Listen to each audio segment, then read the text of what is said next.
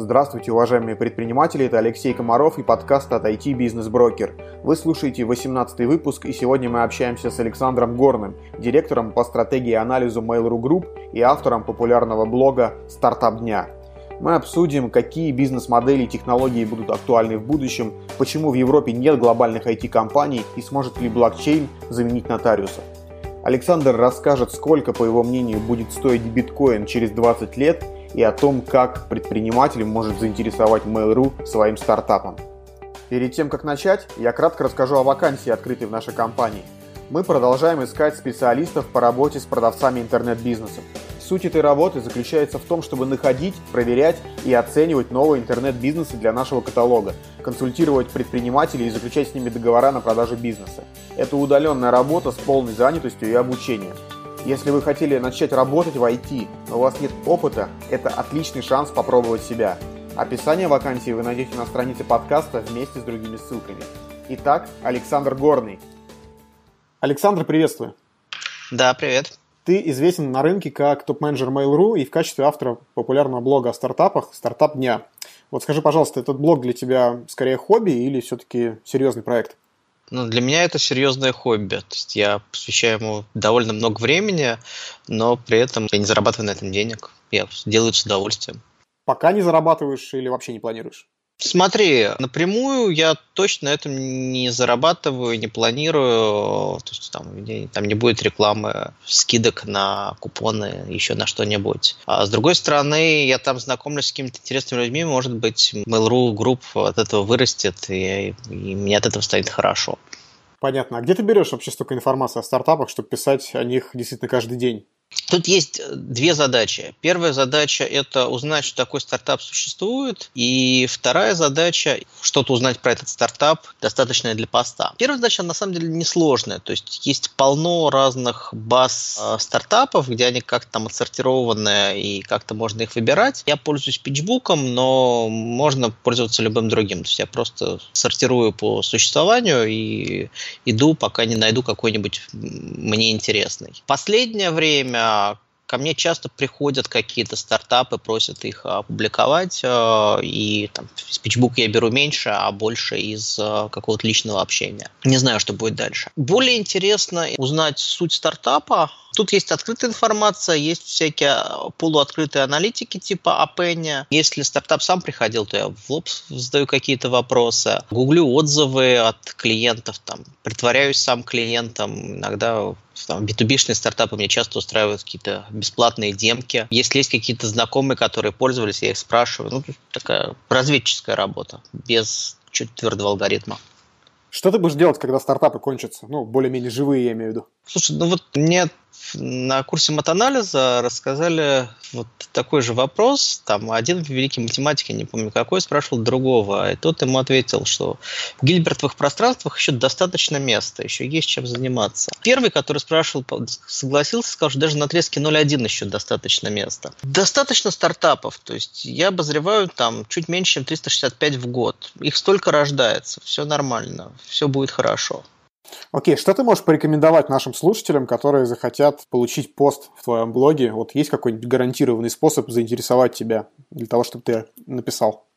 Ну, гарантированный способ это сделать хороший, интересный стартап. Можно как-то ускорить процесс появления обзора, написав мне и сказав, что вот я его уже сделал, он интересный, давай ты о нем напишешь. Я часто такие пишу. Окей. Кажется со стороны, что это твое хобби, серьезное хобби, как ты говоришь, требуется огромное количество времени. Где ты его берешь с учетом того, что ты все-таки работаешь в корпорации и, наверное, очень занят там? Это хороший вопрос, но тут тоже, тоже есть арифметика. То есть э, в неделю 168 часов, работаем мы там 50-60 часов. Еще 7 на 8, 56 часов спим. Ну, то есть еще где-то там 50 остается на личную жизнь. Вот оттуда любой человек берет время на хобби. Вот я свои часы беру на хобби оттуда. Ну, нет магии. Спонсор проекта «Личная жизнь». Я понял. Да. Окей, давай теперь про Mail.ru. Твоя должность называется директор по стратегии и анализу. В чем именно заключается эта работа? Есть несколько кусков этой работы. Первый кусок – это найти какие-то интересные темы или конкретные стартапы, которые нам надо, там, ну, если темы, то разрабатывать внутри, если стартапы, то там, купить, инвестировать. Вторая часть работы – это собрать команду, там, засетапить новый продукт или договориться со стартапом о том, как мы с ним будем взаимодействовать. И третья часть работы, когда новый продукт засетаплен, то в самом начале пути ему как-то помогать решать его возникающие проблемы. Ну, то есть, условно, Mail.ru определяет, что стратегическим интересом следующим у компании будет, я не знаю, там, например, рынок такси. Твоя задача, соответственно, как-то, как ты говоришь, засетапить это направление либо внутри, либо снаружи найти компании и их интегрировать да. в систему и сделать так, чтобы они работали. Ну, то есть, э, с одной стороны, да, с другой стороны, надо э, еще и найти само это направление, что оно нам будет интересно. То есть, это, это тоже часть моих обязанностей. Я прочел одну из твоих статей на Forbes. Ты там анализировал успешность корпоративных сделок по инвестированию в сравнении с покупкой разных бизнесов. И получается, что покупки, они вроде как эффективнее. В чем глубинные причины такого явления? Почему для корпорации купить бизнес полностью оказывается выгоднее, чем инвестировать в него? Ну, я старался это написать в статье. Самое глобальное – это то, что при инвестициях меньше возможностей для кооперации. То есть если мы там в компанию проинвестировали на 5 или на 20 процентов, то она остается по факту независимо, и по факту ну, мы там просто один из владельцев, который получает часть э, прибыли. А когда мы ее купили, мы можем ей не рыночно помогать. Там, можем активно рекламировать на наших ресурсах, можем делать какие-то продуктовые интеграции, не, не считать копейки, какой из продуктов это выгоднее. А вот, наверное, это главное. Здесь же зависит все от стадии. А если доля маленькая, понятно, что не рыночно помогать, наверное, невыгодно. Но если стадия поздняя и, соответственно, доля уже большая, там, близкая к контрольной или контрольная, то можно и помогать, наверное. А как? Ну вот у нас есть, не знаю, 40% в Яндекс, ну, предположим. Вот мы ему рубль подарили, это значит, что мы 60 рублей подарили другим акционерам Яндекса. Ну, так нельзя. Это и налоговое преступление, но это и вообще неразумно. А вообще вот до какой степени может э, современная компания, IT-компания, я имею в виду, дифференцировать свои направления? Сколько направлений бизнеса она может иметь, оставаясь управляемой? Много. Есть примеры холдингов, в которых есть вот очень много продуктов. Понятно, что они там как-то внутри структурируются, возникает руководитель e-commerce направления или там руководитель э, shared economy направления, который как-то структурирует под собой несколько продуктов, но реально продуктов может быть очень много, и нынешний Mail.ru далеко не предел. Ну вот кажется, что таких компаний, как Mail и Яндекс, владеющих одновременно поиском такси и доставкой еды, в мире больше нет. Это так? Нет, это не так. Ну, то есть Google владеет доставкой еды, поиском, клаудом, почтой. Ну, у него очень много сервисов. Про все слышал, кроме доставки еды. Есть доставка Есть. еды, да? Да. Сейчас вылетел из головы, как называются, но доставляют. В долине работает. Tencent – это вообще какое-то безумное количество сервисов. Alibaba чуть, ну, а может, столько же, сколько в Tencent.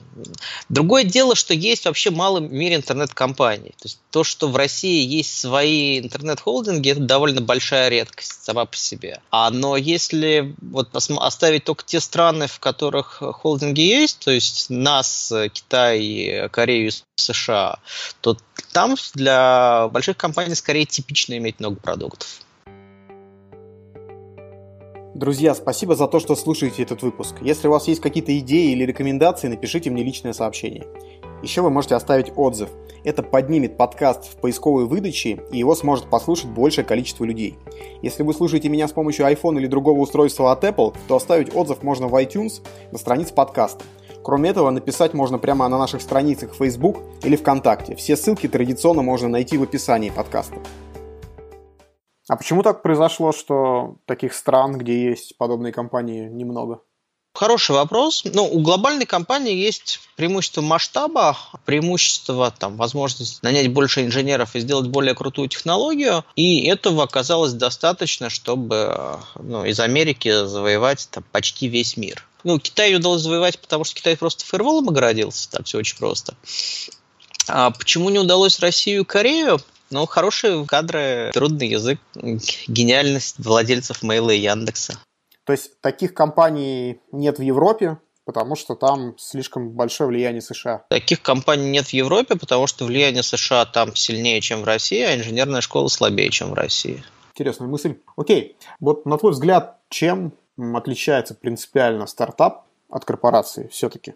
Определений много, понятно, на рынке, но вот твое мнение. Мне кажется, что стартап – это там, где высокая неопределенность, там, где размер еще и там, динамика рынка такая, что долгосрочное планирование невозможно. А корпорация – это там, где оно уже возможно, и планы более-менее выполняются. То есть, если вы пишете бюджет на год, и он там плюс-минус 20% исполнится, то это уже не стартап, это уже бизнес. То есть, снижение уровня неопределенности влияет на то, является ли компания стартапом или все-таки ближе уже да. к большому бизнесу. Да, да, да.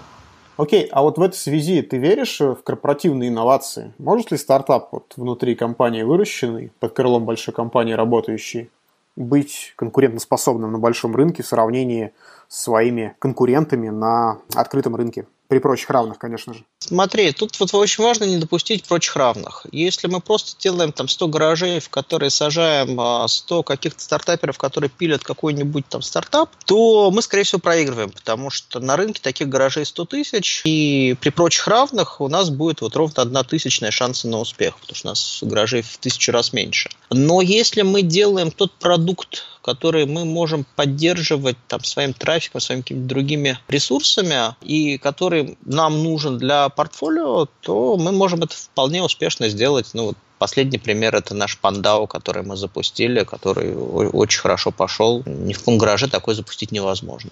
А что это за сервис? Это маркетплейс китайских товаров. То есть человек заходит, э, видит много всяких разных дешевых товаров из Китая, выбирает то, что ему нужно, а они ему приходят по почте. Ну, то есть это какая-то Алибаба местная? Ну, не Алибаба, а Алиэкспресс. С Алиэкспрессом мы прямые конкуренты. Что-то подобное делает Яндекс, да? Ну, Яндекс как-то об этом говорит. Э, у него есть раздел на маркете, но как-то кажется, что мы намного впереди. Окей. Все-таки вот возвращаясь к корпоративным инновациям, вот эти работники корпораций, они же внутренние предприниматели, они вот сами себя как ощущают? Как все-таки предприниматели или все-таки как сотрудники корпорации? Как это работает? Такой вин-вин. То есть они в плане ответственности, в плане мотивации, они стартаперы, а в плане, ну, такой условной неограниченности ресурсов, э, свободы от э, какой-то, ну, там, юридически HR бухгалтерской рутины, они сотрудники корпораций. Можно организовать, нас кажется, получилось организовать это очень хорошо. Интересно, можно ли это на самом деле успешно сочетать такие качества? Потому что понятно, что обратная сторона успешности, успеха любого предпринимателя – это как раз толерантность к риску прежде всего. То есть, ну, что будет с этим предпринимателем, когда а, защита корпорации по каким-то причинам исчезнет, и ему придется на открытом рынке работать. Подожди, а вот что может случиться? Ну вот у нас есть Юла, мы ее наращиваем за счет э, нашего трафика, наших ресурсов, э, наших возможностей. Но мы не собираемся ее продавать. Она вот как будет частью Mail.ru Group, так и будет частью Mail.ru Group. Э, будет продолжать расти, и все будет хорошо. Ну окей. А вот э, когда Mail или Яндекс покупают очередную компанию, кажется, что оставшихся на рынке независимых игроков э, шансов конкурировать практически нет. Потому что интернет-гигант, он может условно весь интернет завесить вот этой рекламой, которой у него много, и лишить возможности конкурентов привлекать новых клиентов за адекватные деньги. Вот как это работает? Вот так работает. Все правильно описал. Ну, то есть, э, вот там, не знаю, возьмем Delivery Club, его рекламный отдел который непосредственно контекстную рекламу закупает или там таргетированную в данном случае в социальных сетях. У него такой же интерфейс? Да, у него такой же интерфейс, у него рыночные цены. Ну, как раз Delivery Club такой пример. Мы купили большой бизнес, он изначально был больше всех и изначально больше всех рекламировался. Да, он сейчас рекламируется сильнее, мы там меньше следим за тем, чтобы он давал деньги прямо сейчас, мы дали скорее качество управления, чем льготные цены. А, ну, все-таки на рынке продолжают работать независимые компании. Если там на рынок доставки еды посмотреть, то есть еще компании, которых не купил ни Яндекс, ни Mail.ru. Есть там на рынке такси, тоже независимые компании в России довольно успешные. Как они умудряются выживать в таких условиях? Ну, я, честно, не знаю больших компаний на рынке доставки еды, которых никто не купил. Ну, окей, небольших. Чибис там, не знаю. Да, но есть Чибис, он просто не пересекается с нами по регионам. А что он будет делать, когда Delivery Club выйдет в эти регионы, ну, лучше спрашивать его. В такси есть старые игроки, которые за счет того, что они очень старые, у них больше, более эффективный маркетплейс, это им помогает бороться с Яндексом. Хоть они и независимые, они далеко не маленькие. Хватит ли у Яндекса воли, денег для того, чтобы их перекачать, я не знаю. Насколько здесь далеко можно зайти вот в этом вопросе? Кто-нибудь считает вообще вот внутри корпораций, что выгоднее, запретить конкурентам вообще рекламироваться? Ну, вообще блокировать им рекламу? Или же все-таки зарабатывать на них по большим ставкам, э, которые растут как раз из-за того, что аукцион растет? Да, конечно, каждый раз считаем это. То есть это расчетная величина? Да, конечно. А все-таки вот насколько далеко можно зайти? Вот в какой момент заинтересуется э, антимонопольная служба такими историями может? Это тоже вопрос к антимонопольщикам. Насколько я знаю, прецедентов не было. Окей. Я вот со стартапами во фри работаю и вижу волнообразный интерес к различным технологиям и бизнес-моделям. Сначала там популярны были маркетплейсы разнообразные, потом чат-боты, э, VR, AR, блокчейн. Как ты думаешь, какие тренды будут актуальны в ближайшее время, с твоей точки зрения? Смотри, есть хайп, а есть тренды. Вот все, что ты перечислил, оно было хайповым. Случалась какая-то там веселая история, и все хотели быть такими же. Тут запустил э, маскарад, и вот все побежали там в VR, AR, там, растет курс биткоина, и все делают блокчейн-проекты. Я не знаю, как угадать следующий хайп, какой-то он будет. А есть э, настоящие тренды, это когда технология позволяет что-то там изменить, и вот на основе этой технологии э, много-много лет строятся какие-то новые бизнесы. А вот сейчас очевидная технология – это искусственный интеллект, машинное обучение, вот все, что с этим связано. Последние годы они действительно стали сильно умнее и позволяют решать очень много новых задач. И там маскарад с призмой – это ерунда в сравнении с тем, что можно сделать. И там будет очень много очень хороших стартапов, которые там за счет искусственного интеллекта э, автоматизировали такую-то профессию или за счет искусственного интеллекта как-то там оптимизируют работу другого бизнеса. То есть вот как 20 э, лет назад интернет э, улучшал все – так сейчас э, машинное обучение улучшит все. Другой тренд – это, это то, что называется shared экономикой, то есть аренда вместо владения, какие-то там совместные действия, совместные покупки, совместное владение. Люди беднеют по всему миру. В России это не так заметно, а в мире люди беднеют в развитом мире. Интернет, социальные сети, они налаживают контакты, соответственно, люди грубо говоря, экономят за счет всех этих шаренных сервисов. И это тоже многолетний тренд. Их будет все больше и больше, они все, будут все глубже погружаться в нашу жизнь. Вот, но если вот два называть, то два вот этих. Окей, есть хайп и есть тренды. Ты назвал два тренда, и при этом тот же блокчейн ты относишь к хайпу скорее, как я тебя понял. Почему так? Ведь это новая технология, которая кардинальным образом меняет способы хранения и распределения информации. Это очень узкая технология, которая оптимизирует место, которое, в общем, нигде не является проблемой. Ну, то есть, что такое блокчейн?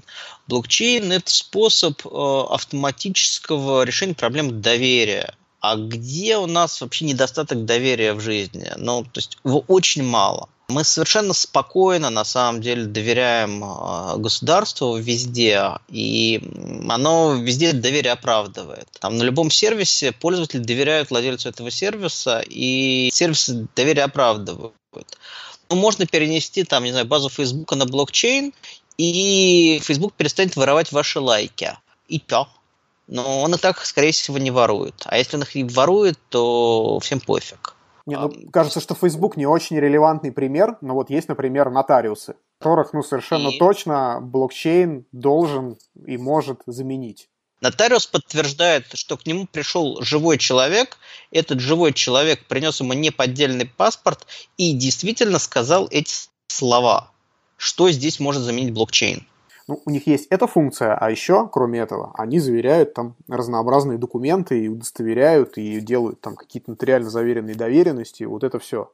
Они, ну, доверенность, она говорит, что вот действительно вот этот человек в моем присутствии действительно написал эту доверенность.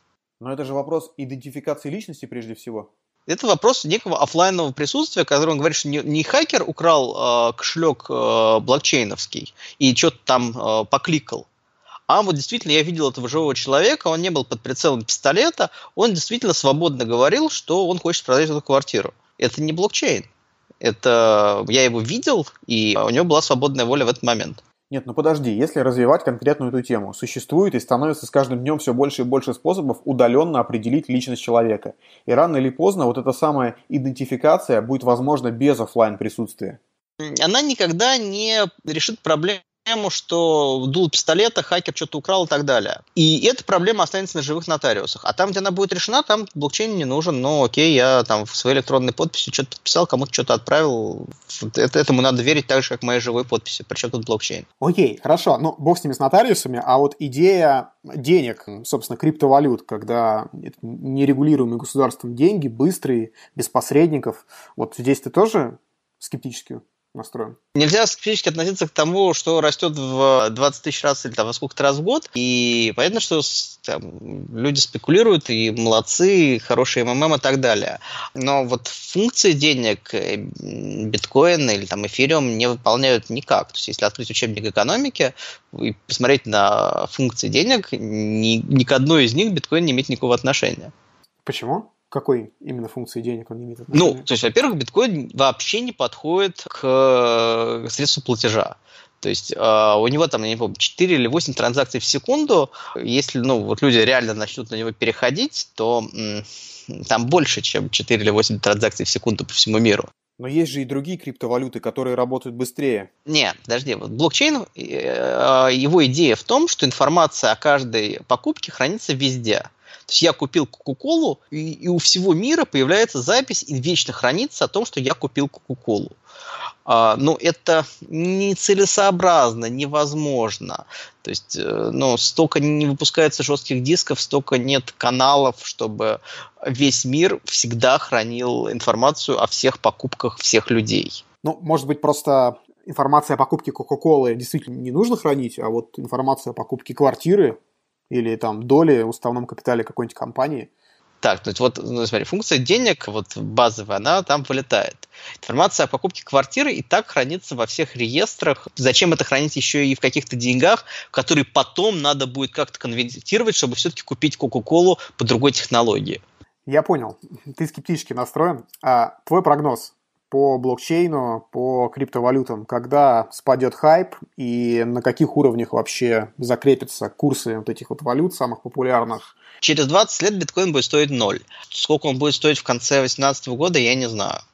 Хайп спадет тогда же, когда спадет вот спекулятивный ажиотаж. Я тоже не знаю, когда это случится. Но точно случится, да? Конечно, да. Но пирамиды не растут вечно. Ну, то есть ты не веришь в то, что сама по себе э, технология блокчейн будет вот, применена так широко, так как это сейчас заявляется? Технология блокчейн решит какие-то узкие вопросы взаимного недоверия. Вообще довольно трудно придумать пример. Э, ну, я знаю один хороший пример, это онлайн-казино, где э, недоверие критично. Ну, наверное, там еще, не знаю, 20 таких примеров найдутся, и там он будет внедрен. Ты имеешь в виду недоверие игрока к владельцам казино относительно применяемых алгоритмов игровых? Да, да, да, да, да. Вот там прям блокчейн это прекрасно. Окей. А что, как тебе кажется, в первую очередь должен сделать основатель стартапа, чтобы продаться большой компании? У каких вообще компаний больше шансов это сделать? У тех, которые могут жить без продажи. То есть надо строить бизнес, а не пытаться поднять инвестиции или продаться. Компания должна иметь какое-то светлое будущее без продажи, тогда ее будут хотеть купить. Ну, то есть э, ты считаешь, что стратегия строить бизнес э, с прицелом на продажу конкретной компании, она не оправдана? Безусловно, можно иметь в виду варианты выхода. Там, это в каких-то этапах поможет. Но это должен быть приоритет номер, там, не знаю, 5, а не номер один. Окей. То есть, ну, прибыль в моменте, прежде всего, а какая-то вот... Не обязательно в моменте, то есть, если есть возможность лучше расти, там, иметь большую прибыль через 5 лет, а не маленькую сейчас, но не продажа компании самоцель. Ну, то есть, когда я продаю компанию, я должен убедить продавца в том, что эта компания будет приносить ему много денег. Это главное условие. На стартап-рынке э, есть мнение, что проектам ранней стадии ходить на питчи в такие компании, как Mail и Яндекс, противопоказано. Идею могут скопировать, а команду переманить на работу. Это так или это не так? Пункт первый. А, идею могут скопировать. Идею могут скопировать в тот день, когда вы запустили свой лендинг. Вообще, обычно проще купить чем а, скопировать. Я несколько лет говорил, что вообще вот нет ни одного примера, а, когда кто-то что-то скопировал, все всегда покупали. Плохо звучит, я не помню, что Яндекс скопировал, но вот был скандал год полтора назад, он вот э, мою классную теорию сломал. Но может Яндекс не был виноват, может в скандале он не был виноват. Но Короче, сейчас я не могу говорить, что никогда такого не было. Может быть, один раз было. Ты не помнишь, что за кейс? Нет. Помню, что Яндекс, не помню что. А, стартапер ругался там на VC, в Фейсбуке, ну так, в узких кругах громкая штука была. Но, тем не менее, когда продукт работает, эм, его тоже могут скопировать. Пич тут э, ничего не испортит. При том, что большинство стартапов, они как-то, их первые пользователи, это вот как раз сотрудники интернет-компании, там самые подвижные, самые активные, самые богатые, что ли. А Mail с Яндексом обычно знают о стартапе уже когда он довольно маленький, и он еще не защищен каким-то набранным сетевым эффектом, и можно копировать. Когда лендинг появился, там появились первые пользователи, скорее всего, Mail с Яндексом о вас как-то могли уже услышать. И бояться и пропитчиться, чтобы они не узнали, это очень странное поведение. Значит, наймут на работу, ну окей, вас же наймут, то есть никак не могут заставить. Если вы решили, что выгоднее наняться, ну, значит, вы приняли выгодное для себя решение. И защищать себя от него, ну, достаточно странно. Я имею в виду, что не просто наймут на работу, а поставят условия, что если вы не согласитесь нам продать ваш бизнес за вот такие-то деньги или перейти к нам на работу вот на такие-то условия, мы просто скопируем его своими программистами. Ну, это вот э, мы можем там скопировать э, и так далее без питча. Мы никогда этого не делали. Яндекс, может быть, сделал один раз, но окей, можем. Вы не придете, а мы все равно скопируем. И, и чё?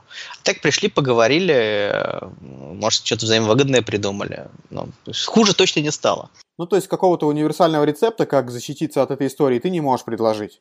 Мне вот кажется, что если стартап совсем уж не профильной интернет-компании, то вроде как ходить к ней на мероприятия можно относительно безопасно. Это так? А зачем так? Ну, то есть, если он не, профильный, то зачем тогда ходить? Ну, ходить в том смысле на какие-то мероприятия, которые тот же Яндекс или Mail.ru организовывают. Не, подожди, а, вот если мы говорим о хакатонах а, и тренингах, то вообще не слышал, чтобы там когда-либо случились какие-то инвестиционные решения, инвестиционные предложения.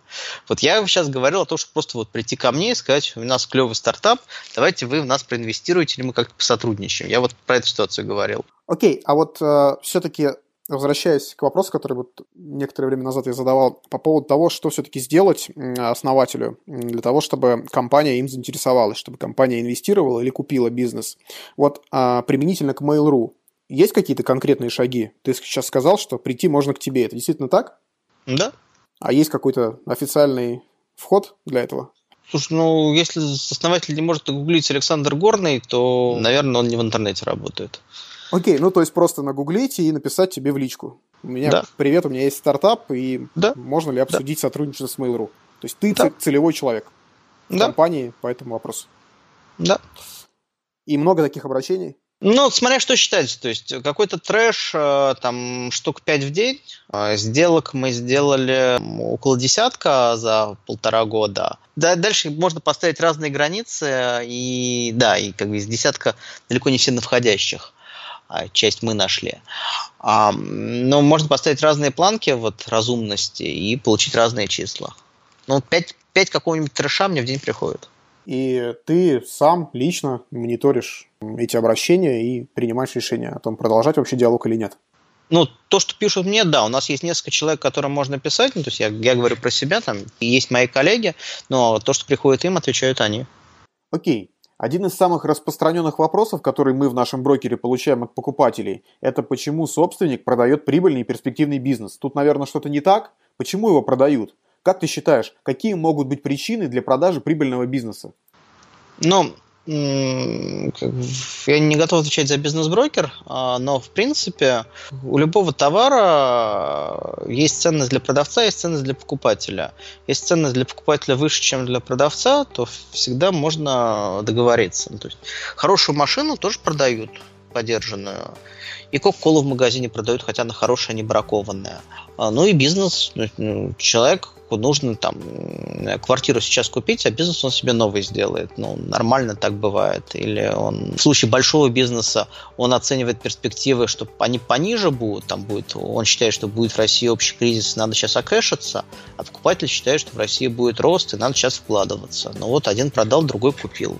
А для маленького бизнеса там один считает, что ему надоело в этом бизнесе работать, а бизнес много времени поглощает, и он там хочет в найм, а другой считает, что ему надоело работать в найме, когда все пинают, он вот хочет в этот бизнес купить и в нем работать. Но на любой товар у двух людей могут быть разные взгляды, и с вероятностью 50% э, у покупателя взгляд будет э, более оптимистичный, чем у продавца, и тогда сделка возможна и разумна.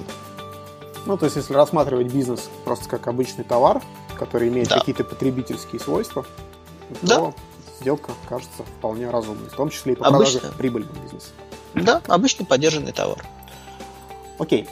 Я обычно прошу наших э, гостей порекомендовать интересную книгу. У тебя есть что-то? Есть прекрасная книжка про силу воли я ее читал в английском, и название у нее там длинное.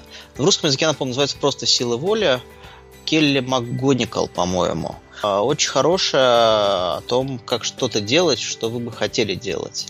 Александр, спасибо большое. Вам спасибо.